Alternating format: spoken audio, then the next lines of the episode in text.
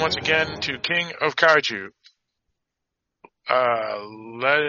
Monarch, Legacy of Monsters podcast. That's a mouthful, but that's what she said. So this is a podcast that discusses each week the released episodes of the television series Monarch: A Legacy of Monsters on Apple+ TV, starring Kurt Russell, among other folk. We are part of the Dark Discussions News Network, which is www.darkdiscussions.com. I am one of your co-hosts, Philip, from the state of New Hampshire in the US of A, and with me in the state of New York. Hi, this is Mike. Mike, how are you? I'm fine, Phil. How are you? I'm doing all right. And in the Commonwealth of Virginia. Hey, this is Barrett. Barrett, how's it going? Good. And so we do have an email at darkdiscussions@aol.com. Woo!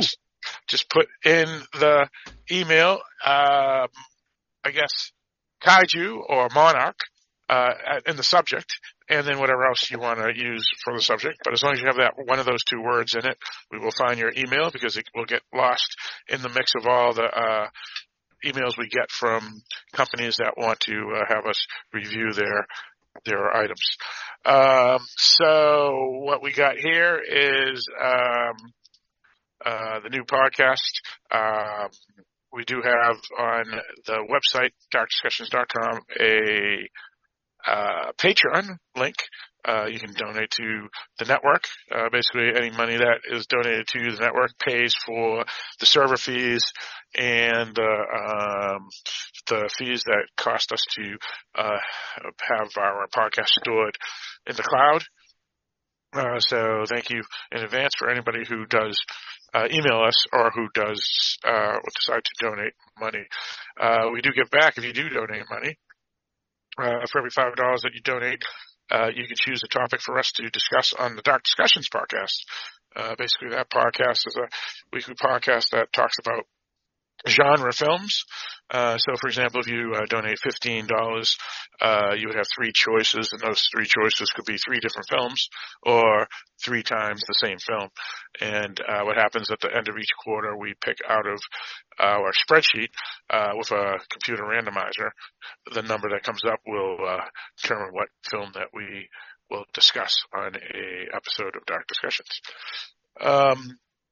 All right, so that's pretty much it. We're going to throw up the spoiler alert right now because, again, we're assuming everybody is listening to this podcast because they are a fan of the television series Monarch: A Legacy of Monsters and the Monsterverse and all that, and they want to hear someone else's opinion or discussion of the show that they are enjoying or like to hate, because who knows, maybe you don't like the show, but you'll want to hear other people rip it. So far, you will be disappointed, though, because so far we at least like the first two episodes. We'll discuss what we think of the new episode in a moment. Today is November 27th, 2023, that we're recording this.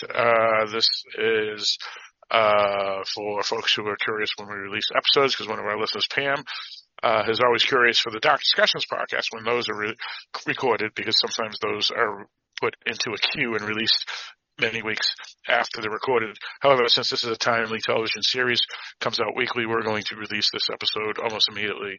So by the time you hear this, it will be November 28th, 2023 or later. All right, so I guess we can get into what we've thought of the episode, which is called Secrets and Lies. Directed by Julian Holmes and written by Andrew Colville. That premiered on November 22, 2023, the day before the American Thanksgiving. So let's go around and discuss our review of the episode before we get into talking about it. So Barrett, why don't we start with you? Yeah, so I really liked this episode. It felt a little short to me, but it was very enjoyable. We got monsters. I can't say that we're not getting monsters because we are. It's not like a zombie show with no zombies. It was just a fun, action-oriented, just moving forward episode. I also have been watching the older monster, well, the most recent Godzilla series, just to get myself reminded about what I did or did not like about those. And I'm liking the TV series more than I like the movies, but I did like the 2014 film and the King of Monsters film quite a bit. The Kong one, the newest one that has come out, a year or two ago, that one I did not think was as good. It felt a little sillier to me. But I think the show is doing a good job of talking about the human side of this, and then it's still giving us monsters. So I'm really enjoying this show and this episode. All right, sounds good. Yeah, for me, Secrets and Lies. It was a pretty solid episode. I did enjoy how they integrated historical events into the story itself. Yeah. I did have some issues with it because, similar to Jurassic World and Jurassic Park, they're trying to protect and study the dinosaurs, or in this case, the monsters in the real world, wild. When obviously, as I stated when we reviewed those Jurassic World films, that's, if anything, you would think they would want to get the creatures extinct because they are basically invasive species in a sense. So I had some issues there, but otherwise I did like how they brought that into historical events. It'll be curious to see if any listeners had their opinion on what they felt the portrayal of the U.S. military would be, and so you can always email us at darkdiscussions@AOL.com and put Kaiju or Monarch in the subject line along with whatever you want your subject to be. I did have one issue with a new character that was introduced, because I just felt right from the beginning that character was going to be redshirted, and it kind of, I guess, didn't surprise me that red shirt thing happened almost immediately. I agree. So I felt that was kind of lame. But all in all, I enjoyed the show generally, even with its flaws. Again, people being able to escape from a high security place with cameras everywhere and whatever, it kind of was a little silly as well. But all in all, and of course customs in Korea and Japan, never mind. If you just let all that stuff go, it still was a pretty fun episode. And I'm sure Mike will say that, well, this is a monster movie, or in this case a show. So you gotta take it for what it is, even though they are trying to make it more quote unquote realistic than, like Barrett mentioned, the last King Kong film where they had that Middle Earth thing that kind of really was weird. So all in all, I like Secrets and Lies, even if it did have some nitpicky flaws. Let's go for you, Mike.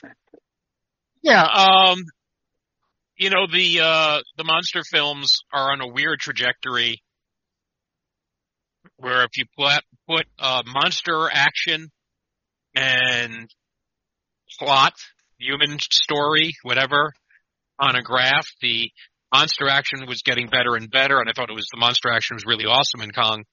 Yes. But the human story, which again, I'm grading on a curve here. I'm not grading this against, Lawrence of Arabia. I'm grading this against other monster movies. The human stories have gotten dumber and dumber and dumber. I don't understand why. What I like about this series, and I think I mentioned it last week for episode 1, 2, is that they are nailing the human part of it, and that's not as easy to do as you might think, because you got to find a way to incorporate human beings and giant monsters, and it is a silly concept to have giant monsters running around in the modern day and not have anybody notice. And there's all sorts of things we live in, and I don't know, nobody, if you want to challenge me on this, I will probably concede a lot of things. We are in a generally rational world. You know, it's a lot harder to just conjure up things by magic in what is a otherwise realistic setting, right? If you're in a Harry Potter world and there's magic, that's fine, but, because that's the conceit, but this is not a Harry Potter world. This is supposed to be, you know, your world outside your window with giant monsters, in which case the giant monsters make no sense. So don't really try to make sense of them, is my argument, because it kills the fun. But I think here they are doing a good job of giving us sympathetic characters. And it's really hard. And Toho, the new character, yes, he was a red shirt. He was a very obvious red shirt. But I liked him a lot, and I knew he was and even though I knew he was going to be red-shirted, I didn't want him to be red-shirted. Yeah, that was my same problem. So I'm, and that's good. If you're going to have at least a red shirt, damn it, make him a red shirt that I care about, that I'll be sad when he goes. And yeah. So I'll even give him credit on that front. I was disappointed that he died, even though, especially when you got to, see everybody else that's important to the show gather over there. I'm going to run over here into the plane. Yeah, I didn't understand why he did that, because, I mean, there was really no chance that plane was going to take off.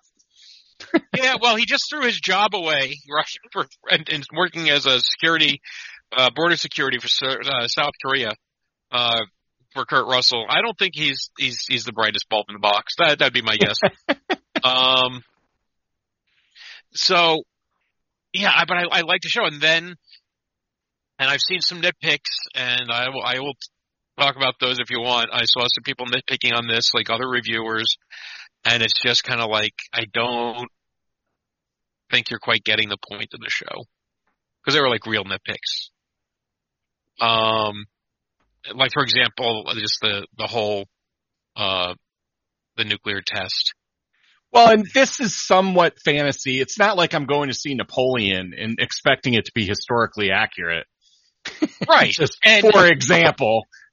Right. And so they said, well, the real test at Bikini Atoll was much bigger. They would never be sitting that close. Well, first of all, there were people at Bikini Atoll watching. They may have been further away than what they showed in the film. But maybe they also weren't using the same bomb for this movie, because it is no longer a nuclear test in its attempt to kill a giant, lure, bait a giant creature. So the whole thing is going to have a different impact than you would have gotten in real life, right? So just let it go a little bit. Yeah. But I've been making the argument when it's not Oppenheimer. Yeah, I mean, it's not Oppenheimer. I've been making the argument that sometimes you have to change history a little bit to streamline a story, to clarify some things, and yes, sometimes to simplify it, and or provide vital information to an audience who maybe doesn't have the cultural context of what life was like in the case of Oppenheimer, 1930s and 40s America. There's all sorts, and 50s America, because it goes into the Cold War. There's all sorts of things you do, and sometimes you change facts, but are you changing the truth of the story, right? Is there a fundamental disagreement about the events that take place? And I think with the Bikini Atoll, they set off a bomb, and this is not an accurate portrayal. It's not intended to be, but they set off a bomb, and some military guys watched. That's what happened. The rest is smudging details, and I don't mind smudging details just a little bit. Yeah, they're killing a monster, which didn't actually happen. So yeah, they're going to smudge details a bit. Well, I guess it's sort of like they said, well, they were too close. Well, have you ever watched like an action movie or a spy movie, and you see somebody getting tailed, and you're like, there's no way that they don't notice they're getting tailed because they're so freaking close. Well, problem is the filmmakers need to keep make it clear to the audience that there's a tailing, which means he has to have the lead and the follower in the same frame at the same time. So you recognize there's a little artistic license going on there. Here, we want to make sure that you can that the audience can see Godzilla, make it clear that the soldiers and can see Godzilla, so they're a little closer. Maybe they would have been into this. It just drives me nuts. Some of the stuff that people like find to complain over for no particular reason. But anyhow, that's minor. I enjoy the show. I liked it a lot. As I said, I didn't make that clear. And really, the I don't want to say saving grace because the show is fine as it was. You just have Kurt Russell being Kurt Russell and reminding us all why Kurt Russell is what's the phrase? Fucking awesome. Yeah. And the man has incredible charisma. Mm-hmm. And it comes through here. He's one of these guys that just he exudes it. Yeah, he exudes it. You can't take your eyes off of one on the screen. Charming as hell. Still really good looking for a man who's in his early or mid-70s. And he just breezes through this. I think the whole way he played the scene in the Korean border facility, I think he played it beautifully. Just the right balance and tone of a guy who's trying to avoid getting caught, but maybe not really trying to avoid getting caught. It's really well done. All right, sounds good. All right, so with that, I guess we can get into some of our thoughts into this episode. Well, the first thing I want to talk about, I have on my list here, Phil. Let's do it. Is it a monster? Ahead. No, it's not a monster. It is what you brought up last episode about his age. They didn't really address it, but they addressed it. And I thought that was awesome.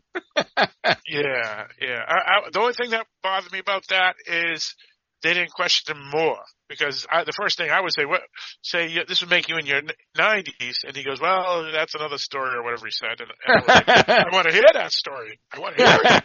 Well, of course you do, but that's how you get people to keep watching. Yeah, so, there's a thing. So sometimes you hang a lamp on the problem. You acknowledge it. You say, yep, here it is. We understand.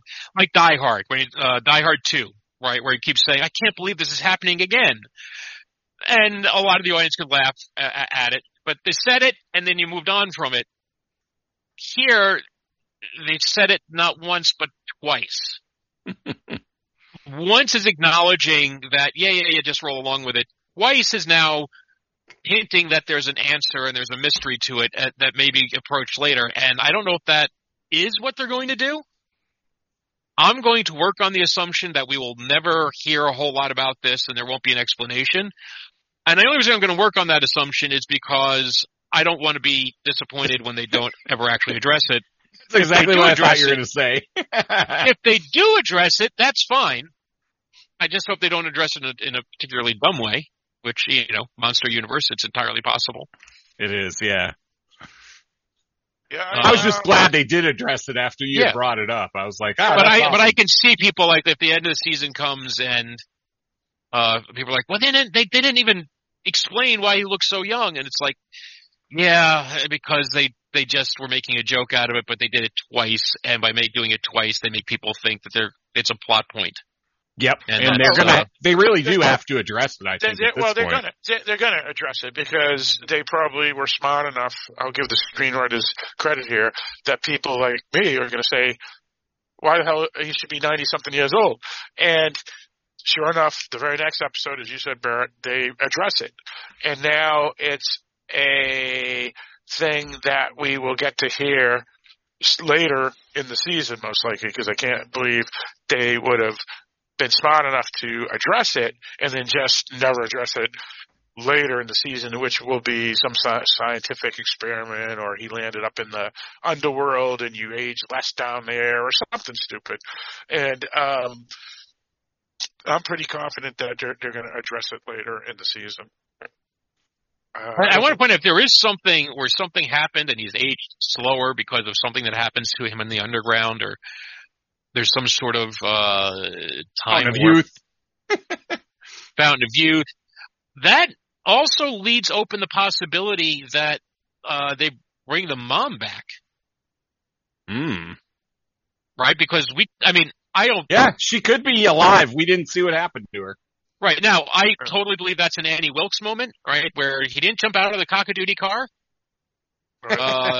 She was being swarmed by giant bugs, but are we going to find out that they were just she fell, too. And she fell. Are we going to just assume that they were just actually vegetarian bugs, and all they wanted to do was give her a big hug? Right. Right. I hope they don't go that way. But I can totally see that happening. Yeah, me too. Yeah. I'm not saying I agree with it. I'm just saying I see it. Yeah, me too. We've seen dumber things. Yeah, like I mentioned with Jurassic World, and they're trying to save the dinosaurs instead of looking at them as invasive species, killing everything else.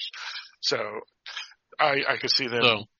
The only thing I'd say about Godzilla, at least you brought that up, is that Godzilla is never went extinct and is not an invasive species because the planet is his domain. But he is kind of a danger to all of humanity. So. Right.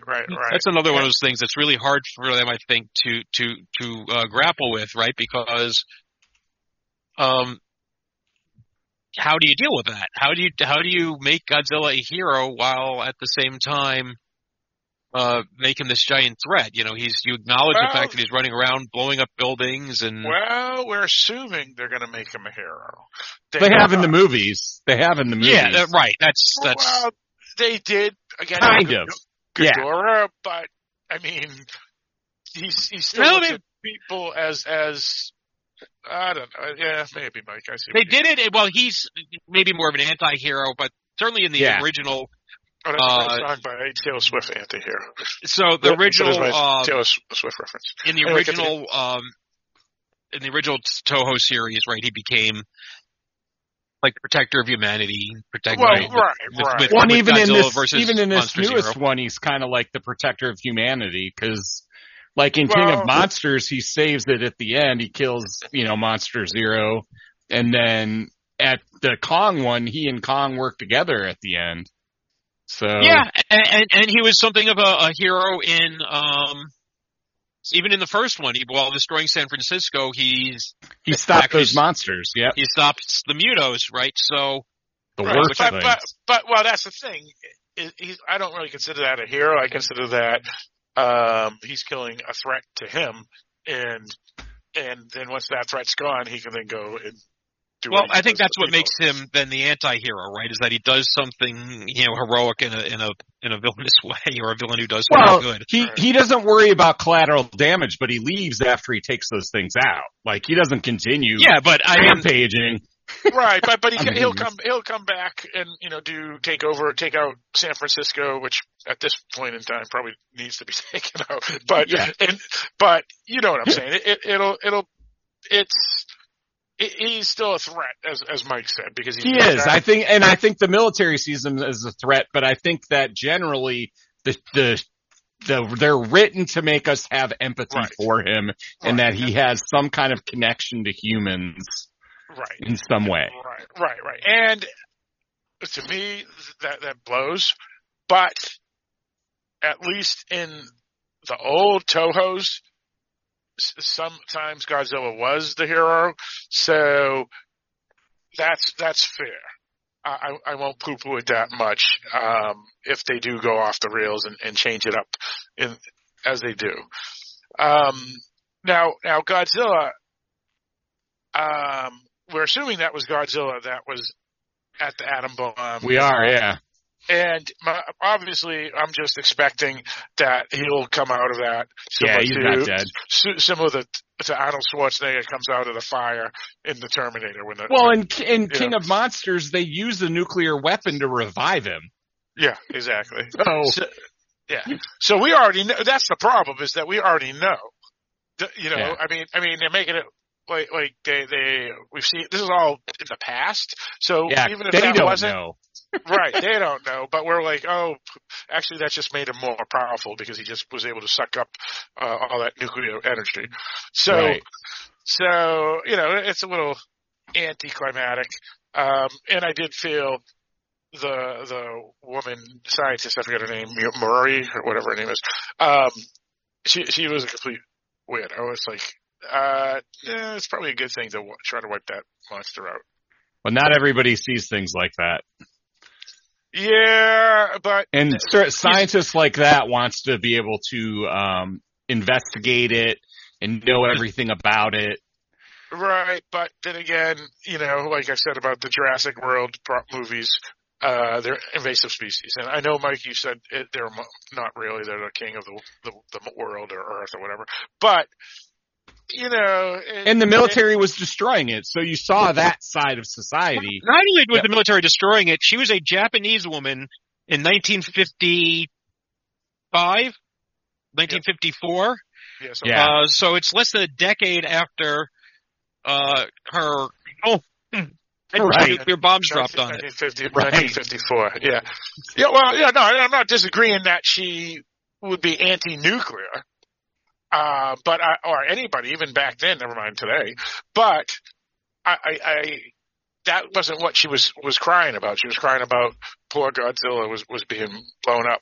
And yeah, but I think there are people like that. I know you say that, but I think you need to acknowledge that there are people that don't have that view that you have. It's like there's somebody out there walking around with a Save the Bears sign. Yeah. Yeah. Well. Yeah. Yeah. But that's fair because the bears. On an invasive species. Well, and neither is Godzilla. He's natural, supposedly. I think he was based off of the original Toho film. He was created from nuclear explosions. That yeah, but wait, but this, this is not those films. Yeah, that's fair. I don't know. They're in these films in this show. They're talking about them having always been here before us, and they have always protected the Earth. So it's a little different. However, I mean, I get your point. I'm just saying not everybody thinks that way that, ooh, this is an invasive species. We have to destroy it, because sometimes killing an invasive species can actually cause harm as well, because you don't know how it fits in the ecology necessarily. And we as humans always think we know best. Well, and that's it, is that this is, well, see, the problem with the invasive species is that if it is truly invasive, it doesn't have a place in that ecology. So removing it should cause a problem. And but we're defining it. We're defining it, so, you know, humans aren't always right either. Well, the lantern bugs, it's not their fault. They landed up in Pennsylvania and New York and wherever. But they're invasive species, and you got to get rid of them. They're usually disrupting a local ecosystem. Exactly. And in the case of this, we saw in was it King of the Monsters that they actually can have a positive impact on the ecosystem. Yeah. And so that is going to be now we don't know that yet because haven't done that movie. We haven't reached that storyline yet in the timeline. But it is a creature that is of the Earth, and we don't know what its role in the ecosystem, if any, is there. But I don't think that's it. I think that she just sees this magnificent creature, and we're just destroying it.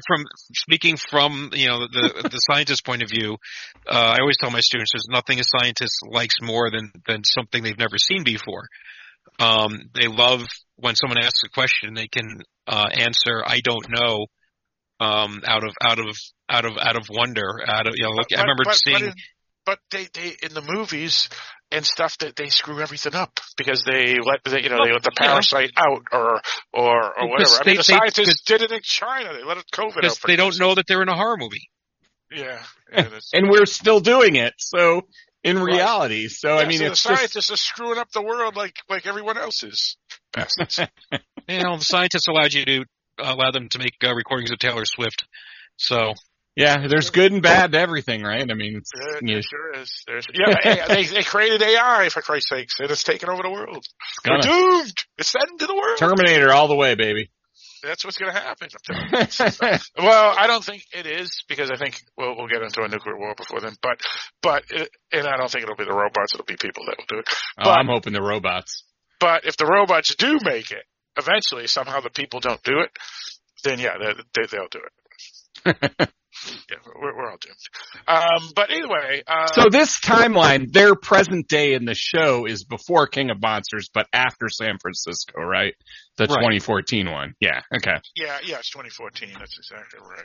Yeah. Or 2015, actually. Yeah, because San Francisco has been destroyed. They're all affected by that. Some people hate Godzilla. Some people don't. Generally, anyone in San Francisco probably didn't like him very much. I would think any normal human being that isn't a cost to be fucker would hate Godzilla, because they wiped out an entire city and thousands of, maybe millions of people. I have no idea.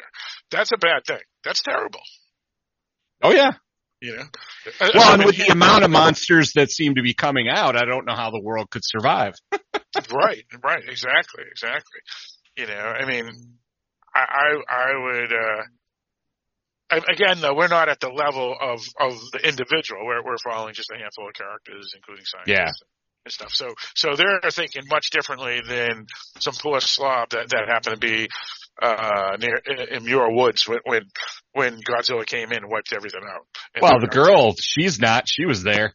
Right. And she hates that stuff, you know. She's not real happy with it. Yeah. So if she changes and suddenly likes the monsters later in the film, I would be kind of like, that this doesn't happen that way in real life. It happens a lot in these kind of movies.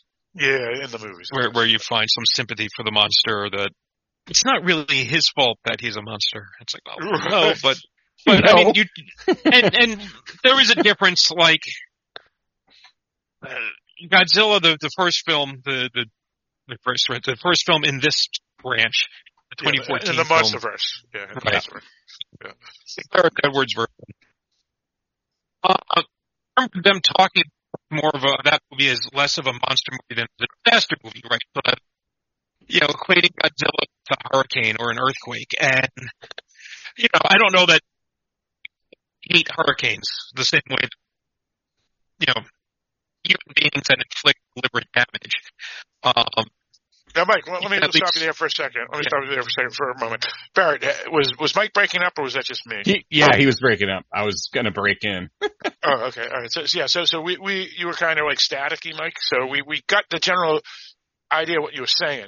It's just that we're hoping that maybe having you stop for a second, maybe the connection will reestablish. Am I still staticky? No, now you sounded good there. So taking the break for like 5 seconds or 10 seconds, it works. So continue on what you're saying. Okay, so I think that he's acting as a force of nature, right? And people they may not love earthquakes, but they don't necessarily hate them in the same way that you hate, you know, like people in America hated Osama bin Laden for 9/11. So it depends on how you view Godzilla. Godzilla is a creature doing what creatures do. I do know of like people who got attacked by sharks, and I imagine some of them may grow hateful and fearful of sharks. I think of Quint from Jaws, but then others who like would then learn about them, dedicate their lives to protecting them and saving them. So it happens. But there would be a case like this where Godzilla wiped out a lot of San Francisco. And people process trauma in lots of weird ways. Well, no. But I'm not even talking about the trauma. I'm talking about the scientists and the government. I mean, just like when an alligator in Florida kills a person or a dog, they are then unfortunately have to be taken out, because now they have the taste for humans and the creatures that humans live with. Like, well, sure, if you know which alligator did it. Right. So, and that's what happens. They do that. Same with snakes. Same with bears. Same with any animal. So that was the case here, right? I mean, you know, we're getting into nitty gritty stuff, but I think it's fair to a topic to discuss because. Well, but there's going to be people, if there's shark attacks, there'll be people who say go hunt down the sharks and other people who say put up shark nets to keep the sharks out. You know, the sharks are doing what sharks do. And in this case, Godzilla's doing what he does. And people were in the way. Well, with large animals and people don't get along really well. And because the other monsters would have done much worse. It's that argument. Part of the damage in San Francisco wasn't just from Godzilla; it was from those creatures. Yeah, right. Well, but most people would look at all the creatures and say, yeah, they're all a horrible thing, because they just wiped out San Francisco, whether it was the Mothman or Godzilla or whoever it was, you know. But I think a lot of it just has to do with how you process the trauma, and different people would react to it in different ways and come to grips with it in different ways. Up 97%. And some of that's going to depend on what their background is and what their general solutions to problems are. And for scientists, it's not unusual. They would look at it as a problem to be solved rather than an enemy to be killed. Yeah. Not all of them, speaking very broadly. Right. Now, all right, so we've been talking a little bit about the general universe itself, but we also were talking about the 1954 storyline a bit. Let's talk a little more about that 54 storyline a bit and the portrayal of the U.S., I guess, military and government.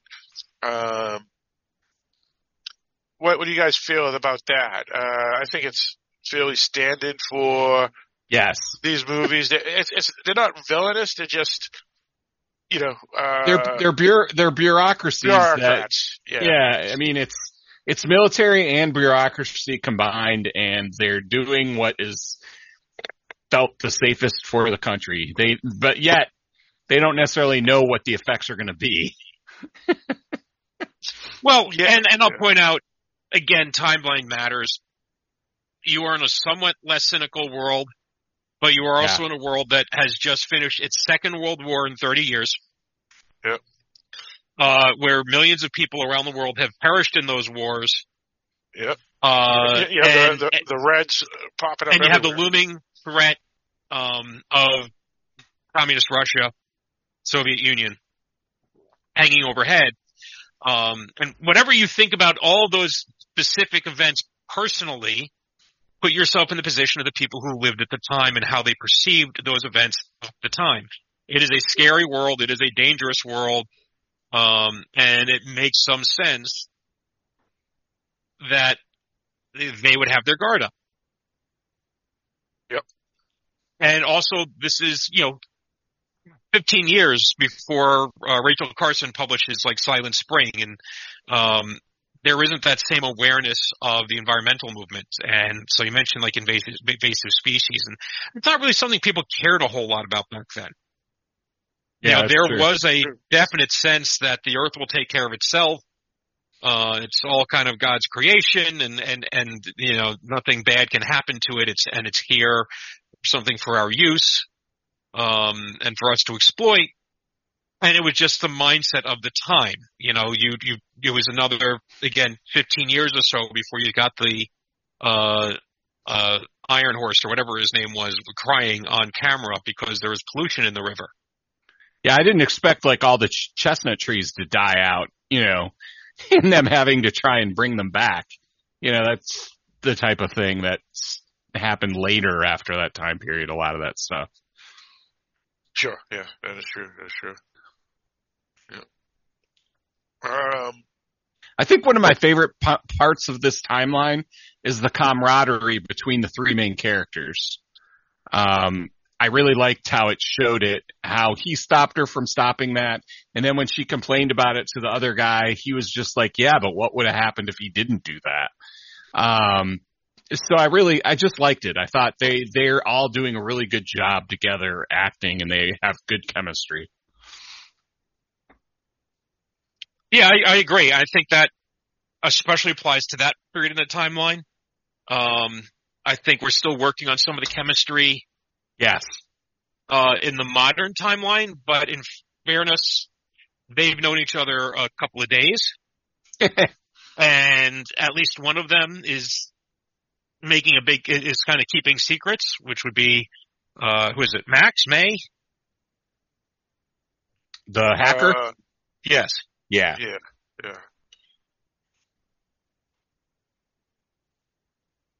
So it, as opposed to, you know, these three who at that point have worked together for about 2 years.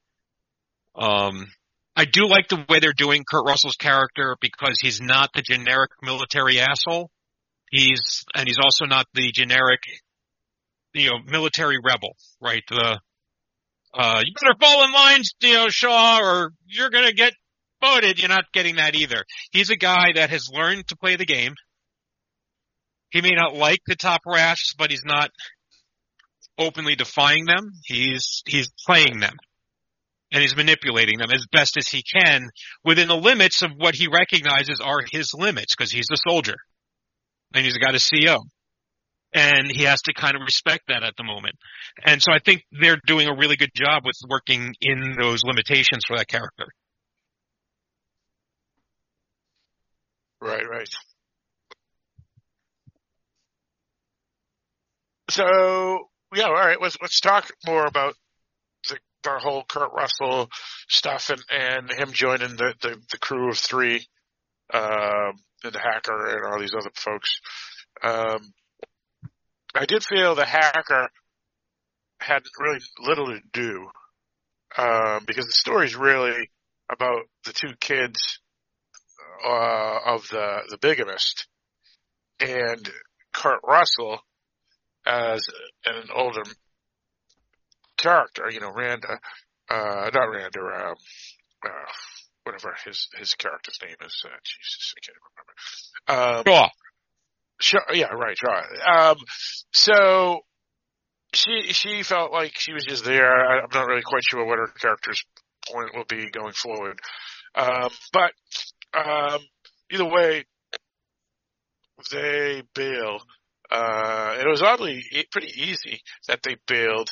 And easy to escape, but not really odd because again, it's you know a monster movie and not a well. And he was, let's be honest, he's been there for a really long time. It sounds like, and has done nothing to try to escape. So, you know, sometimes guards let their guard down. Well, I also think if I may misremember, I think they said it was a voluntary retirement or voluntary confinement. So, like, a real ankle monitor, you know, if one of you that's in bad trouble and they put you under house arrest and you have to walk around with an ankle monitor for 10 years, that's not the kind of thing you could cut off with a pair of gardening shears, is my understanding. Because then people could do it all the time, and we get away all the time. So I don't think this was a top secret thing, and we find out later. I mean, they're keeping track of him for whatever reason, but I don't think that he's like in trouble. I don't know that he ever did anything wrong. It does sound, you know, and he gets away, but he's in an old age home, he's in a retirement home, and you're usually not allowed to just come and go for that. And they also make the point that Monarch kind of overstepped the bounds on this. That what's his name? Was it Ted? Tim? Tom? It was Tom, but I can't remember. Tom, right? So yeah. Tom is kind of going overboard for documents that are 40 years old and don't really have much benefit, and so he's being a little overzealous. And so I kind of like that touch, but I just like the getaway. I thought that was fun. I like that they have the little. Bars that pop up that he can't get through, which makes sense. That he can't, you know, that he acknowledges, you know, he asks if he has insurance, got collision insurance on the vehicle rental. So again, a lot of that is the way he plays it and the way his charm works, and you know, there's still a lot there that we don't know, how he ended up there, why he was there, and some of that will make sense. This is, let's be honest, it's a minimum security facility. Yeah. It's a retirement home. Right, right. Yeah, yeah. I mean, it's for VIPs, though, I guess, right? The retirement home. I'm guessing because he had to wear the bracelet, and he wasn't supposed to leave. But I don't know. I didn't really understand his situation because, like you said, it was a retirement home and not a prison. So. Yet he was forced to stay there. Yeah, it was a little wild. Well, it was a retirement home for people they didn't want just wandering off because they have certain knowledge. And I don't know if it was a real retirement home or if it was just a retirement home for him. Right. And why was he in Japan instead of his Well, he did all his work out there with the Monarch stuff, so I'm not surprised at that. Yeah. Yeah, that's fair. So there's really not much to that story, right? I mean, because it's really I was surprised. I'll go say this. I was surprised they started this episode with that story because I thought they were going to go off to the past or something and make us wait longer, but they didn't.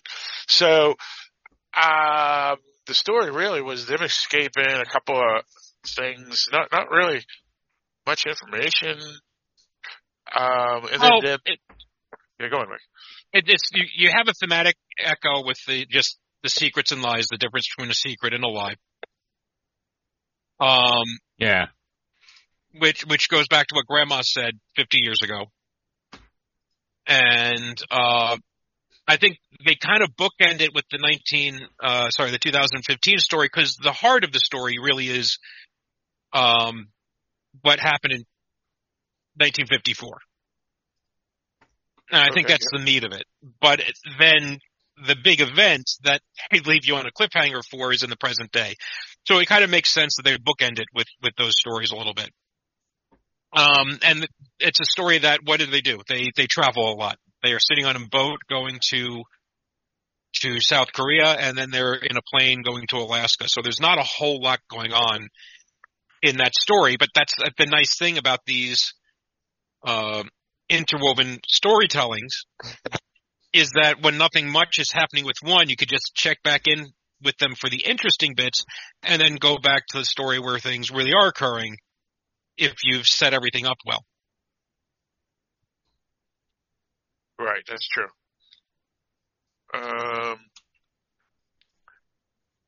So why they needed to have the Korean thing instead of just having his buddy in Japan, and they could have just gone from there. I don't know. Maybe they're trying to market towards South Korea, the show too. I don't know, because there was really no major point that the guy, the red shirt, had to be of Korean descent, based off of how he was dead within probably 10 minutes of total airtime in the episode, and it appeared that he could have been a major character, and he wasn't. So I don't know. I don't. He was even giving advice to the one girl, which I thought was cool. Yeah, that's true. That's true. I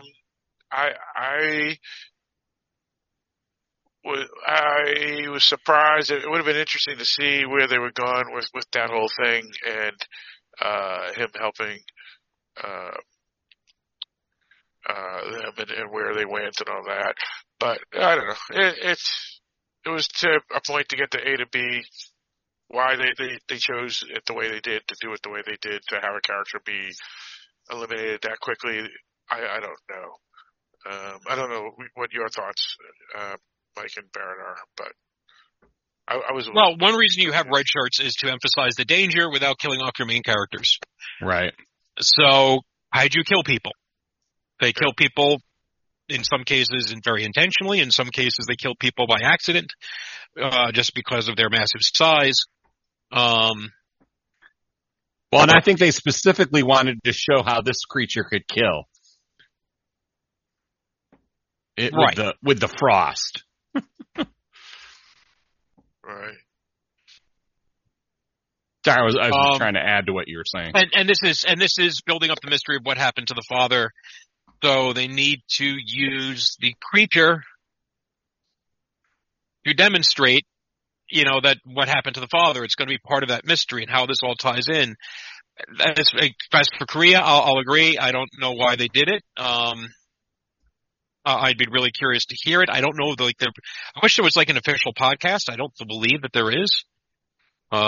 Where maybe they could talk about it and say, well, we went to Korea because of X, Y, and Z, and maybe it might just be demographic reasons, right? It's well, Koreans like kaiju movies too, like The Host. So maybe it's just to tie into that audience a little bit. It could be storyline related too, because they were all over the South Pacific doing stuff with Monarch. So we just and who knows if Toho reappears in a flashback. Yeah, with the younger Shaw. Right. He could. Yeah, that's a fair point. Yeah. Let's see. What else do we have on our list? And by the way, the hacker. I didn't want to touch on that. You're right. She didn't have a whole lot to do. I don't disagree. I like the fact that they recognize they had a copy of the files. They don't need the files anymore, and they dumped them in the ocean. But she's kind of like, if you remember the old Super Friends cartoon, they always had to come up with something happening in the ocean so Aquaman could do something. Yeah. And so I appreciate that they didn't just come up with some random, we need somebody to hack something this week. Right. That they're not forcing it. I assume play a role later. I'm hoping that she has a role later. They're obviously building a mystery around her, and hopefully they pay it off this season. And then maybe the reason they're keeping her around is clear. If not, then it'll be a question of why the hell did they keep her around? Well, right now she's stuck because she can't get out of it. She's involved whether she likes it or not. Yeah, but they didn't have to write her into that situation. No, they didn't. They did not. But I'm just saying we're going to see her no matter what because she's stuck.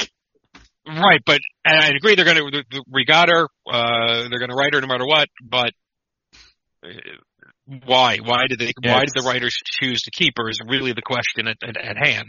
Yeah, it's just one more character to juggle, right? And one more storyline.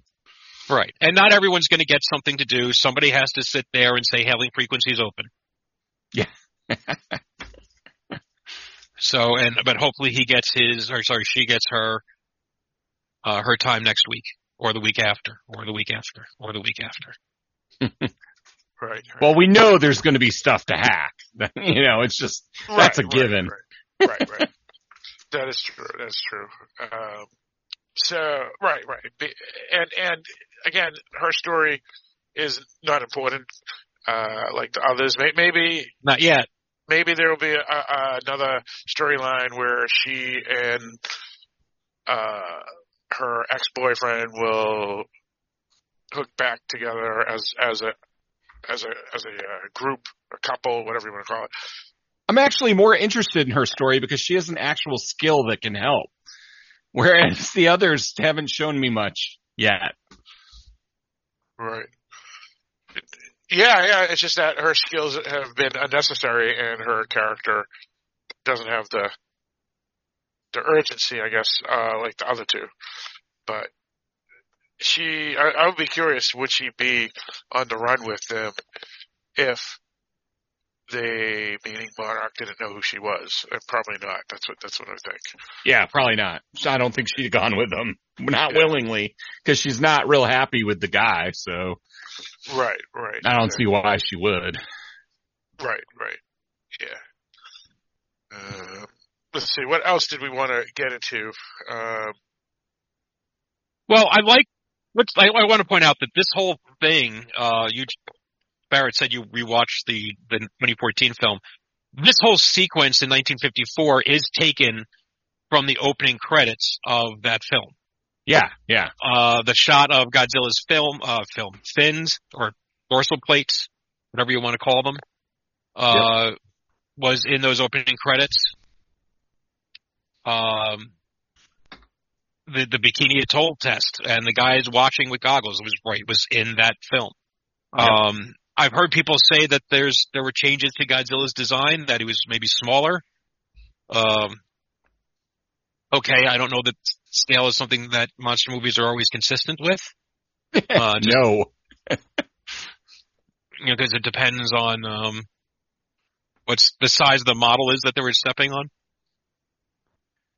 Yeah, and I don't expect consistency on that. I mean, I expect it more now than we had back in the older days. I mean, I watched actually one of the old Godzilla against Monster Zero movies over the weekend, and you know, some of the stuff's just kind of laughable. You can see that there's a human in that suit, and their Godzilla is punching like a boxer.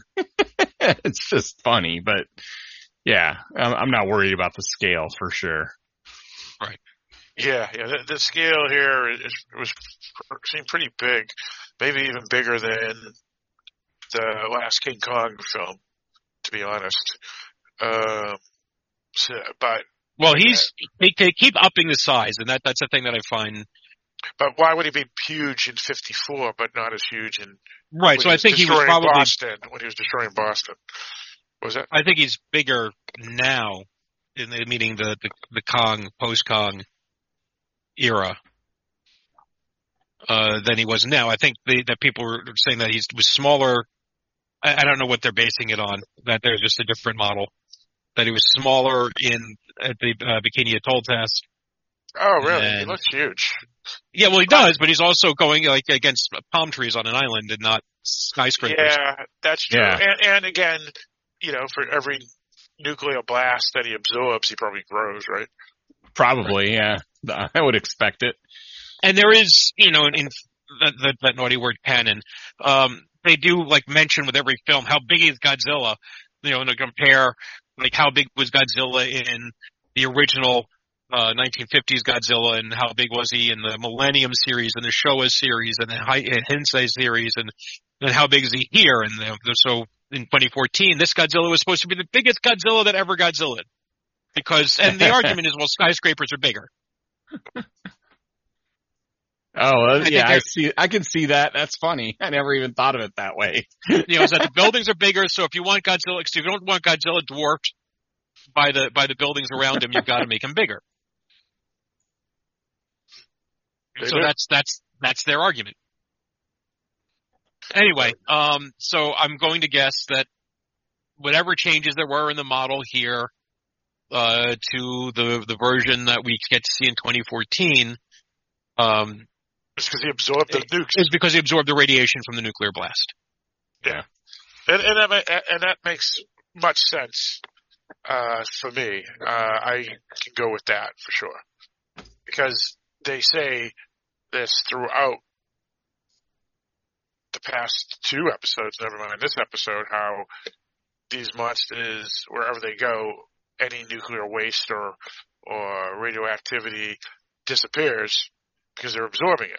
And It just makes sense that in these type of movies, when a creature would absorb things like that, they would grow.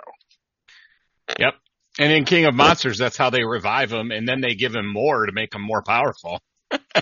So that's right. And they, you know, I know Toho's original Godzilla film, Ghidorah, is a different universe, but again, nuclear power made him grow and grow and grow as well. So it doesn't surprise me that they would still take stuff from that era of the Godzilla universes and incorporate it into the Monsterverse.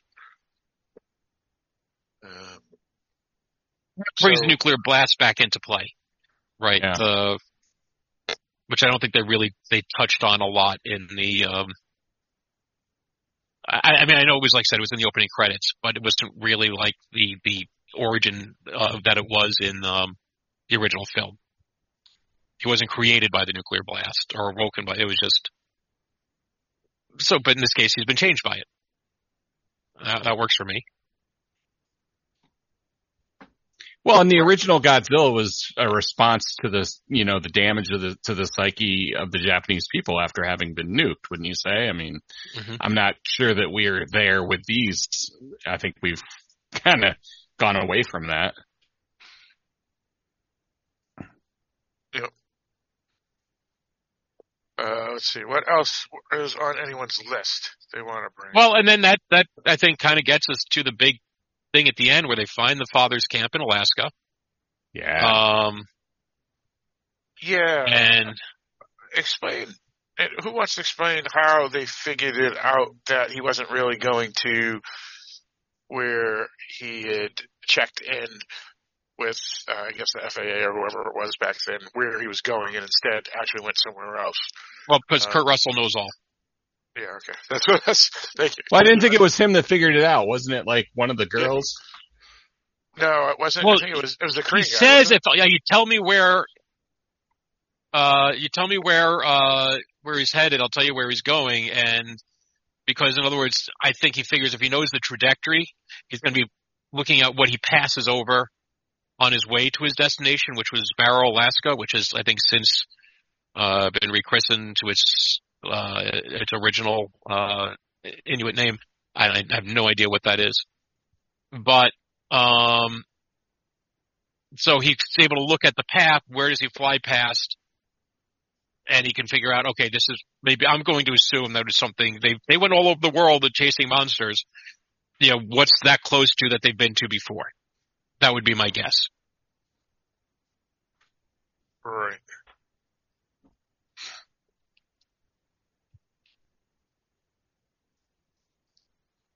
All right, so they find or somehow they figure out where they would be located, and they land. And they crash land. Yeah. Or well, not right. Quite, but right. A la the last Jurassic Park movie. Yeah, that's the typical... everybody crash. Lives in a crash. Yeah. Yeah, but and the plane is still able to be flyed later. Yeah, right. Exactly.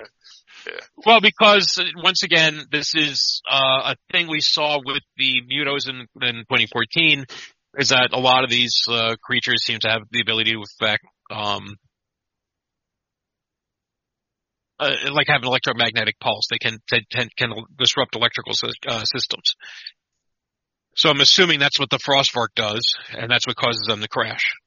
And that's why they end up in the right location, because that's where the creature is that caused them to crash. I'm very curious what they're going to do now, though. They got no plane. Well, did the plane... that plane was destroyed. No, but was it crashed because of the monster, or was it not crashed, and the plane was fine, and they discovered the monster similar to this Korean guy, and the plane got attacked?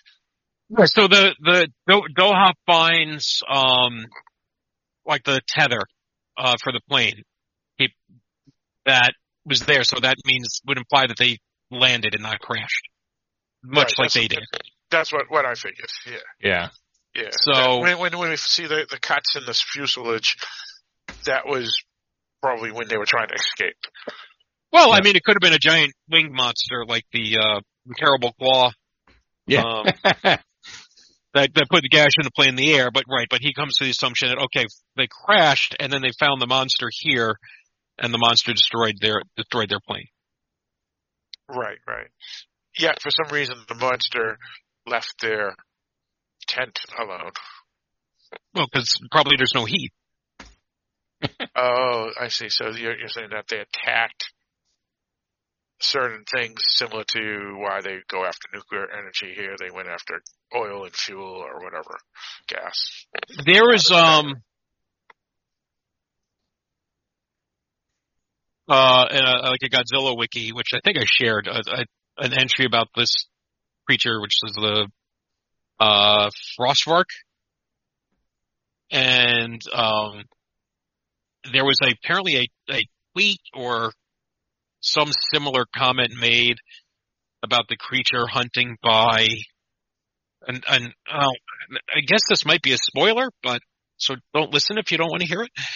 But the creature hunted by like thermal detection, so and so it must be hunting heat, and maybe that's a thing that he. And then, but that same message was quickly deleted, so that might have been a plot point that's supposed to be a surprise for the next episode that I just spoiled. So it might be like drawn to the body heat. Yeah, that's what I was about to say, body heat. And the plane probably had a lot of heat. You know, it's still warm. So you read somewhere online that there may be deleted scenes. Not deleted scenes, but they made a comment about the creature, because obviously the people who make the show might know. You know, I would assume that they've worked out creature. They don't necessarily have, you know, the. So it was an interview. Of Omaha's Wild Kingdom, Carl Perkins, come out and tell us all the information.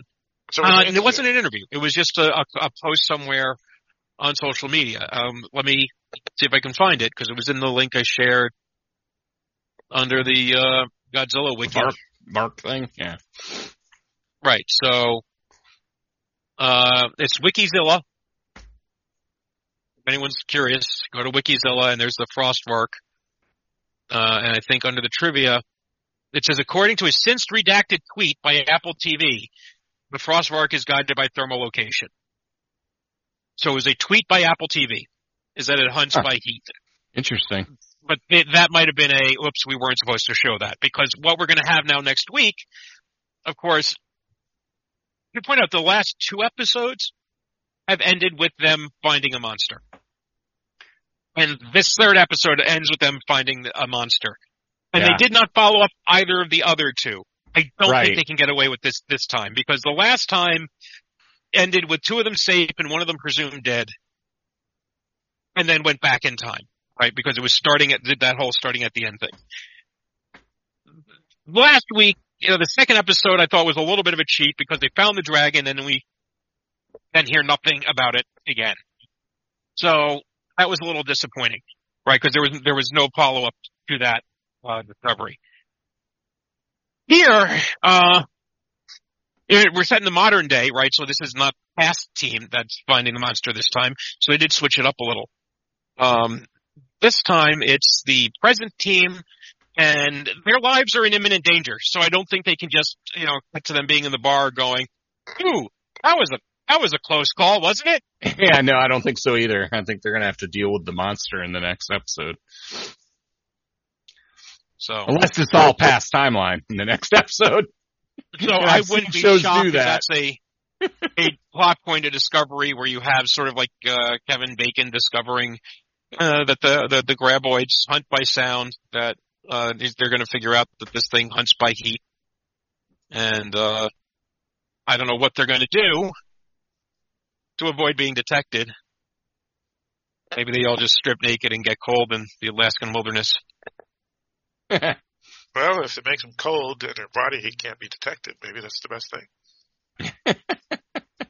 Or maybe they're going to go, "Did you ever see Predator? Get some mud." Yeah, there you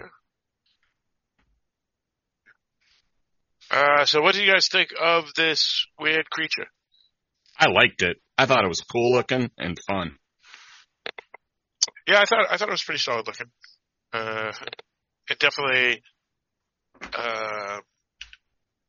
more distinct than you know, the common creatures they usually go with, or that they borrow from Toho or from the Wild Kingdom. So I liked it. I thought it was pretty solid. What about you, Mike? Well, and I liked that they didn't do so we saw basically giant isopods or roaches or whatever in the first episode, and a giant crab and a giant spider, and it's like, okay, well, those are nice, but like, I liked my monsters. So, you know, you go back to the old Toho era when you had Kumonga, that was really just a giant tarantula, and Ibera, or however you pronounce it, was the giant shrimp living in the ocean. Those I never liked quite as much as the fantastic creatures like Ghidorah or Gaigan, things that had a little bit of a more of a fantasy element built into their design. And so this is a bit of a hybrid of, which is fitting with the Kong model, which a lot of the creatures in Kong had that same sort of thing. But it's part, I think they said pangolin, and part star-nosed mole, which is where you get the tentacles around the snout.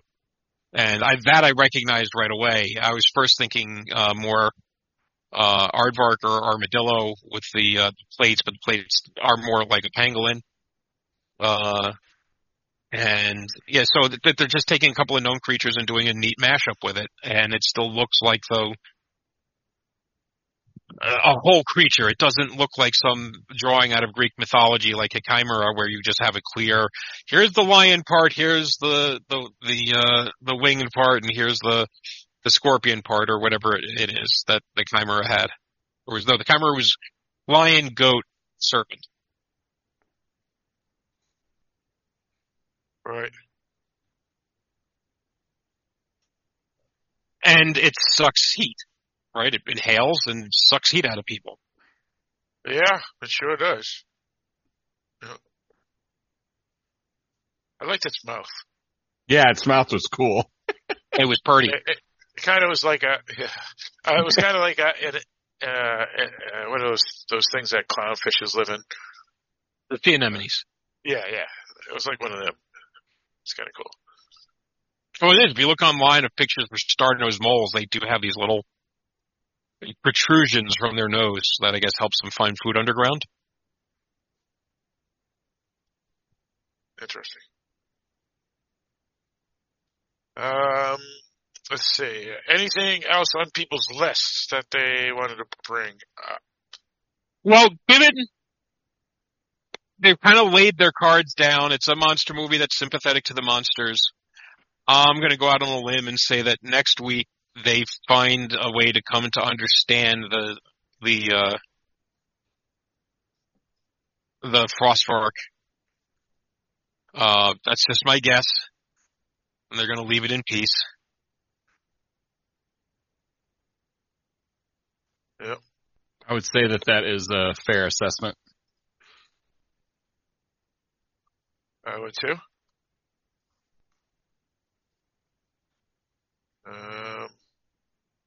What else? I can't say anything in the show has really surprised me, but that's fine. You know, I'm okay with that. I'm not looking for huge surprises in this. I'm looking for monsters. Yeah. Same here. All right. Let's see. Anything else that's on people's list? Someone pointed this out, and it's something to pay attention to, that if you watch the scenes set in the present day, there's a lot of visual split screens with the two children, where like there's one on one side, one on the other, and a visual divider in the middle, if not a literal divider. Or like they're just framed in two separate things. So there's a lot of stuff of them coming apart. And then in this episode, there is the scene where they hug, they embrace over the news of the father. So that's nice. It's something that goes to the visual aspect of the storytelling that sometimes is easy to overlook the first time through. And it's something I'll be trying to pay attention to in later episodes.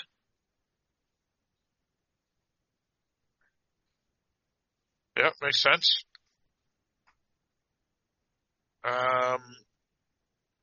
Obviously, I'm going to be looking for more information on how he is still alive at 90-something. Yeah. I mean, well, not necessarily alive, but able to do. You know, in other words, he looks like a 72-year-old man, like Kurt Russell is, rather than a 90-something. So that'll be curious to see. So I'll be watching for that. I'll be mostly watching for more monsters. Yeah. Yeah, right.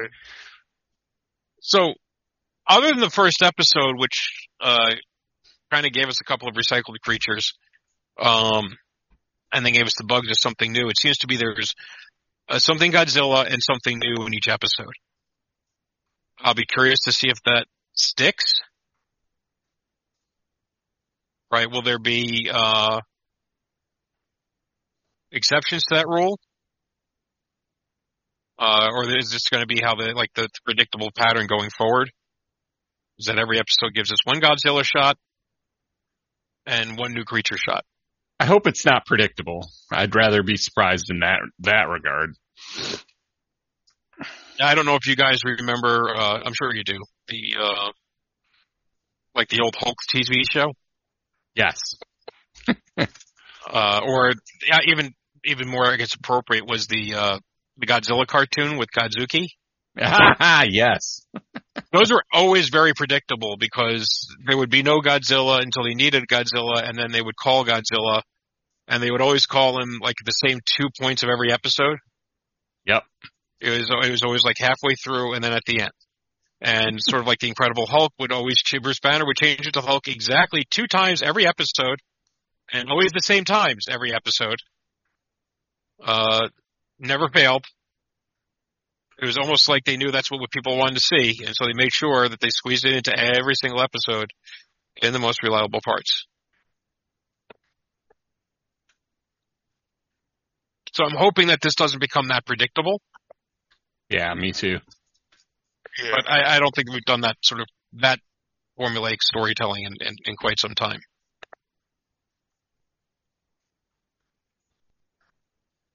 Right, right. All right. So, do you think the father will be alive? Yes. Yeah. Yeah, I do. Somewhere. Yeah, somewhere in that general area, and there's got to be a way that they survive because there's no way they're going to live that long in that climate in those mountains. So I think, he's going to find them or something like that. I feel like he's somewhere around there. Yeah.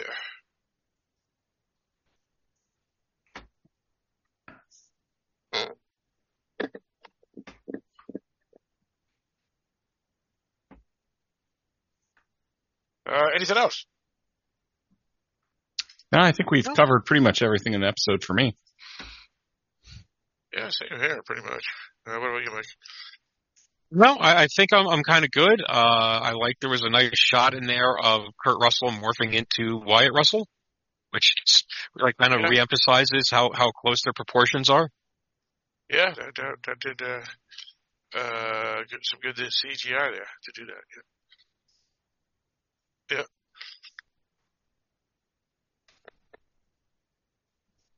So I think that's about it. Yeah. I think we're a ways from me being able to figure out where they're going with this series. Actually, we didn't talk a lot about the Monarch. I did like the fact that there was the lead Monarch agent really seemed to not want to have anything to do with what was going on. Yeah, it was interesting. Yeah, and they did keep the two Monarch agents together because it looked like he was going to get fired, but the woman saves him. Yeah, and I don't know why yet. Well, obviously they are friends because he called her to get her to how's your Japanese or whatever that line from the first episode. But I don't know how they connect. I'd like to know more information about them. Yeah, that's true.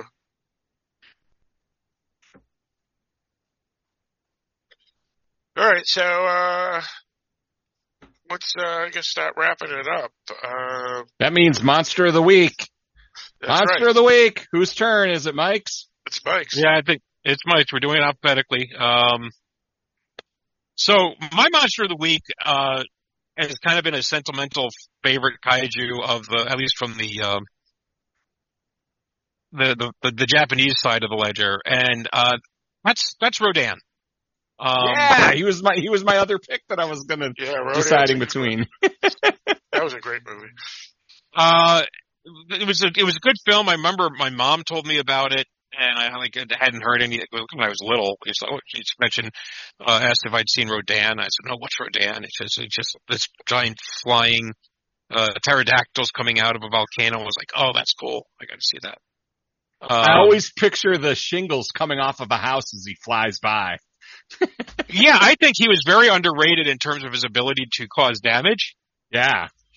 Because when you're a flyer like that, and yeah, you can go wherever you want to go, and just cause devastation to what's underneath you by flying overhead. Yeah, he could really mess stuff up, and he wouldn't exhaust that power the way Godzilla maybe would exhaust his flame breath. And let's be honest, Godzilla would take forever to get as far as Rodan could travel. Yeah. I mean, he could travel in the ocean, but yeah, it would take him a lot longer. Yeah, anything that flies that's that giant is most certainly more dangerous than anything else. Yeah. Yeah, I like the original Rodan movie, too, because that one really scared me as a kid. Me, too. Because the thing that scared me wasn't even Rodan. It was the insect monsters that he ate. Because there was that mine scene where they're in the mine, and that scared the hell out of me as a kid. And the film always remained with me too. I think it may have been actually the very first giant monster movie I ever watched as well. To be honest, even before Godzilla or Gamera or anything else. I think I saw both of them around the same time, and they both had a very big impact on my. Oh, yeah, I saw all of them really at the same time, but they had and where I lived in the Boston area, New England area, they had Channel 56 Creature Double Features on Saturdays, and it was even better because they had Outer Limits first, and then they had two monster movies, and there were all sorts of them. Mix and max, Roger Corman to Universal to Godzilla, Toho to Gamera to indie stuff that was completely out of no studio, and so I would always see one of the giant monster movies every other week or so, but Rodan was actually I think my very first. It was pretty cool. And because of that, I always thought Rodan was more important to the Toho universe. That makes sense. Yeah, because I saw it first, But that was really the only movie of significance that Rodan had.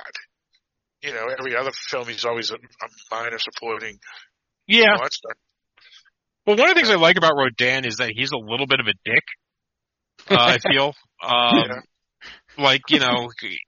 In the...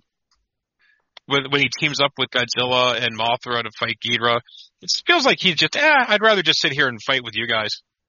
Fuck the people. He never went over to be like a protector of humanity, where I feel like Godzilla kind of converted and Mothra was kind of there from the beginning. Rodan seems like that traitorous underling. So we saw him bowing down to Godzilla at the end of King of the Monsters. And of course, we're still waiting for kind of a follow-up to that film because there are all these kaiju that they added at the last minute and they did nothing with. Right. Which was one of many reasons people were disappointed with that film. Right. King of Monsters? Yes. I actually liked it a lot. But yeah, you had all the monsters bowing down. That's the only part that felt off to me. I know they were trying to really hammer home this point that he's the king, but it just kind of fell flat for me. Right.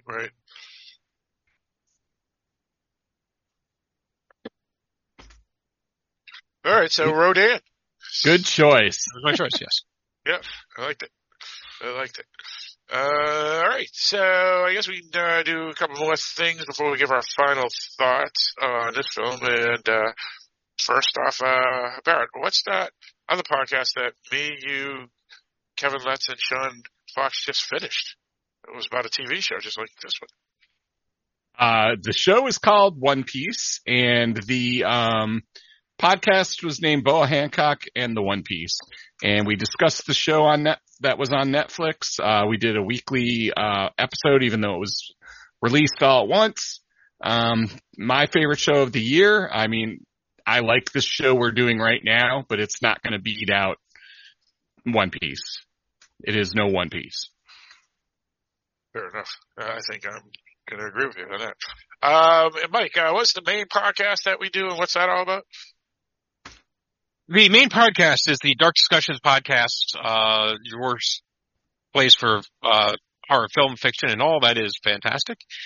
We've been a mostly weekly podcast now for over a decade. We just recently recorded episode 600 about The Wicker Man. And we also do some smaller indie films. So, for example, we did a movie whose name I can't remember now. But to be honest, we didn't particularly care for. What was the name of the film, Phil? And when did we do this episode? What was it about again? The two serial killers, natural born killers. Oh yeah, I got it. Hands from Hell. Hands from Hell. That's right. Yep. Yeah. So, we generally like to watch movies we like, so we don't go out of our way to watch bad movies. This year's been special. But this year's been, we've managed to find a lot. So. Yeah, it's been very disappointing. But the podcast is phenomenal, and you can follow us on that podcast because all your co-hosts here are on that podcast as well. So, Vera, what's that other podcast that me and you do with a rotating group of co-hosts? We just did one with Dan Lynch, the actor, who's going to be part of the Maxine film that's coming out next year. But also we have done with Mike, who me and Mike and you and a few other folks are going to be rejoined later to do an episode on a DC thing. What is that podcast? That is Halloween Boutique Psychotronic Reviews. Yeah, we just recently did an episode with Dan Lynch. We reviewed the movie Dread. Really good movie. I think we all enjoyed it. And then we're going to be doing Peacemaker at some point soon. And I think we have a couple other things that we're projecting to do as well. Like I think you and I are going to do The Big Lebowski and some other stuff. Like so. That one.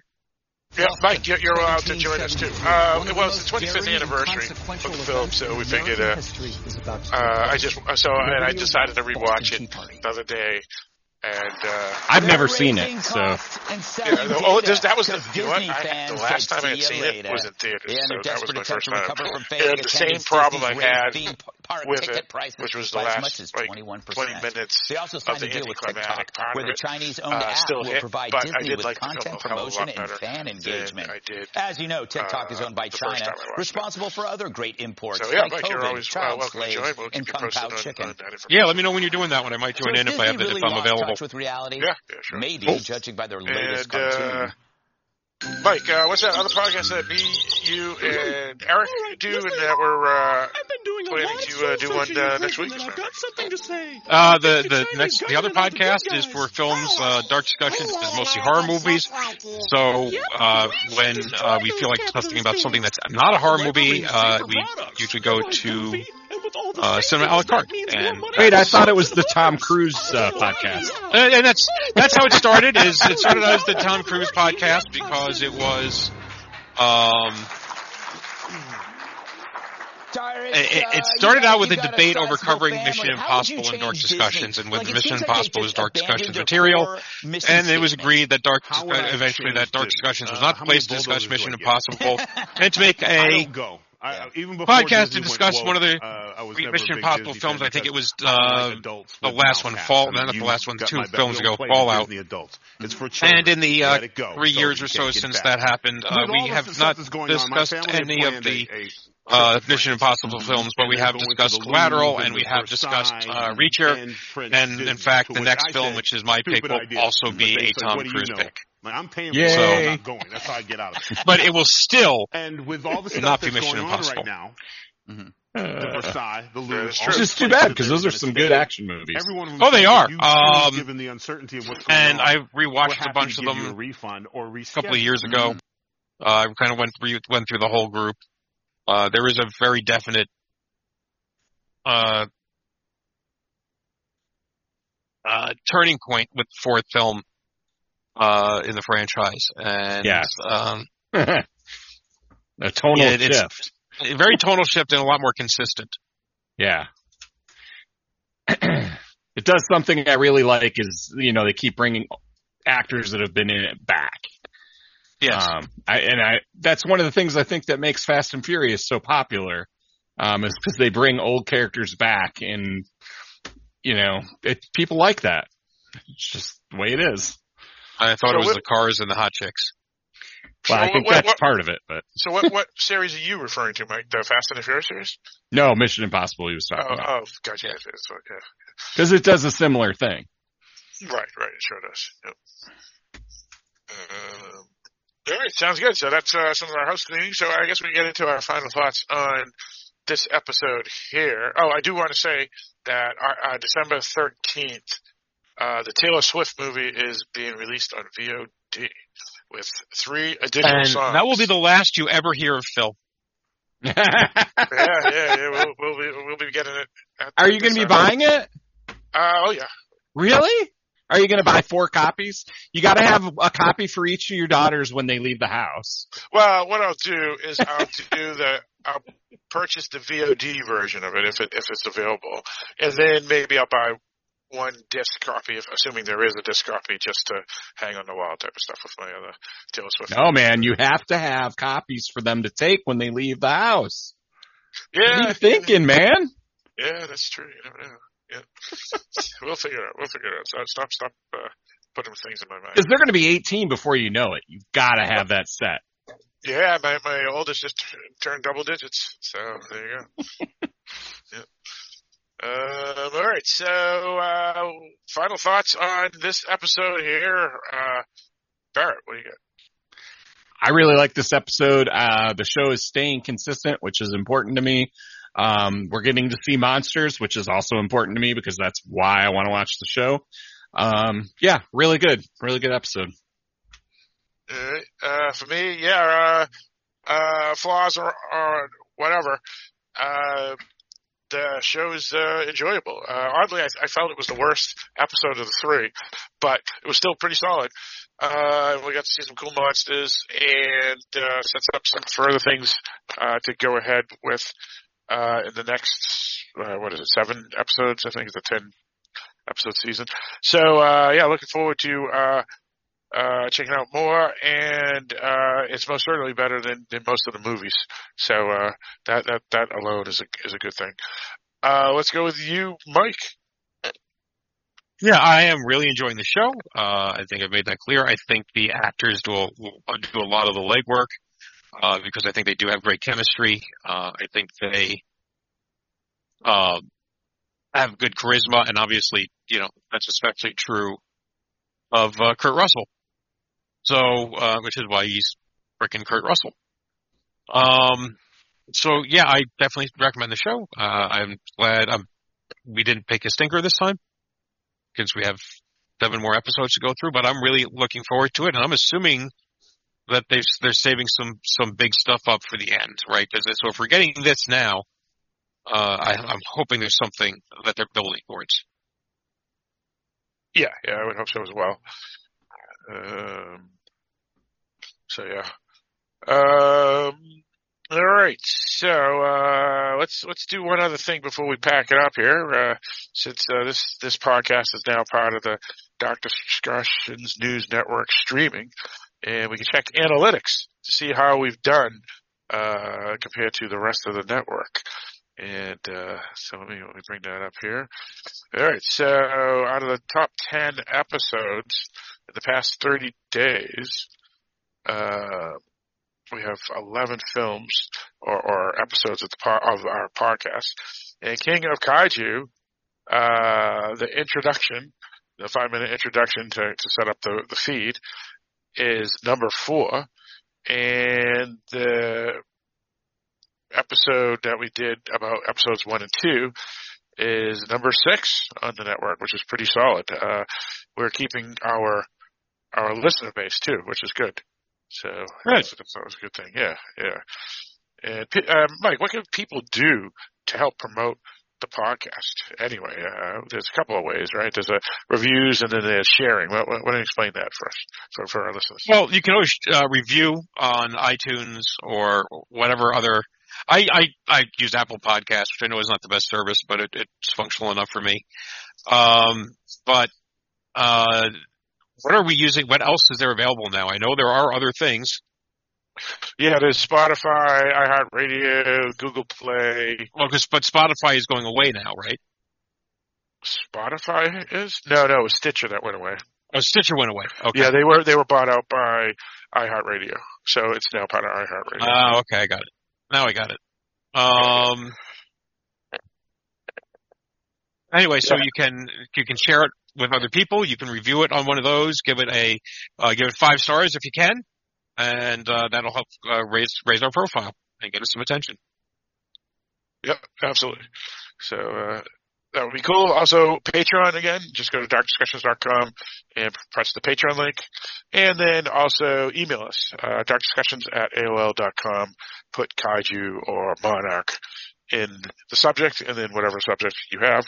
And send us an email, and we will read your email on the podcast. It allows you, the listeners, to participate in our discussion, as well as allowing us to know that you are out there and not just a number or a counter or a download, for that matter. So, yeah. All right. So that's pretty much it. So once again, the episode for this podcast here that we reviewed of Monarch, Legacy of Monsters, was episode 3, Secrets and Lies.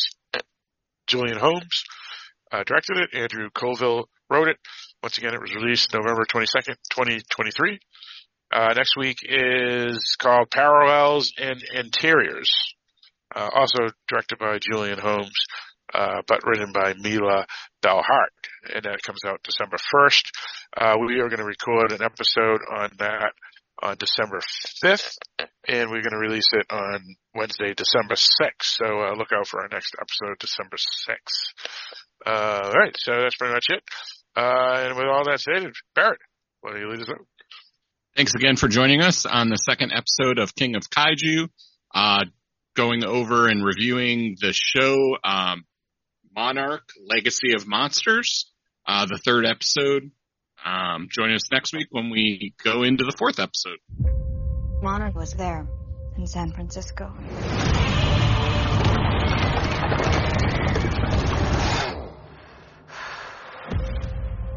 When the whole city was coming down, these guys were taking pictures like they'd been waiting for it.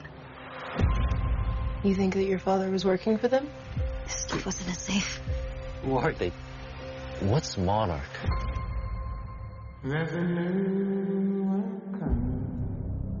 This is the world we live in. Monsters are an inescapable reality. Those files belong to us, and they are more important than you could possibly imagine. This is going to give me nightmares. Now you can choke down that Monarch lie. About your father disappearing. Or we can find out what really happened before it's too late.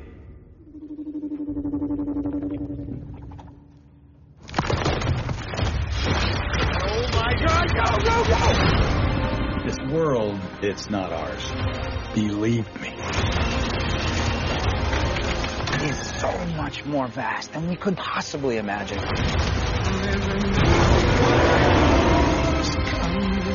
These monsters and Monarch have taken everything from me. No more.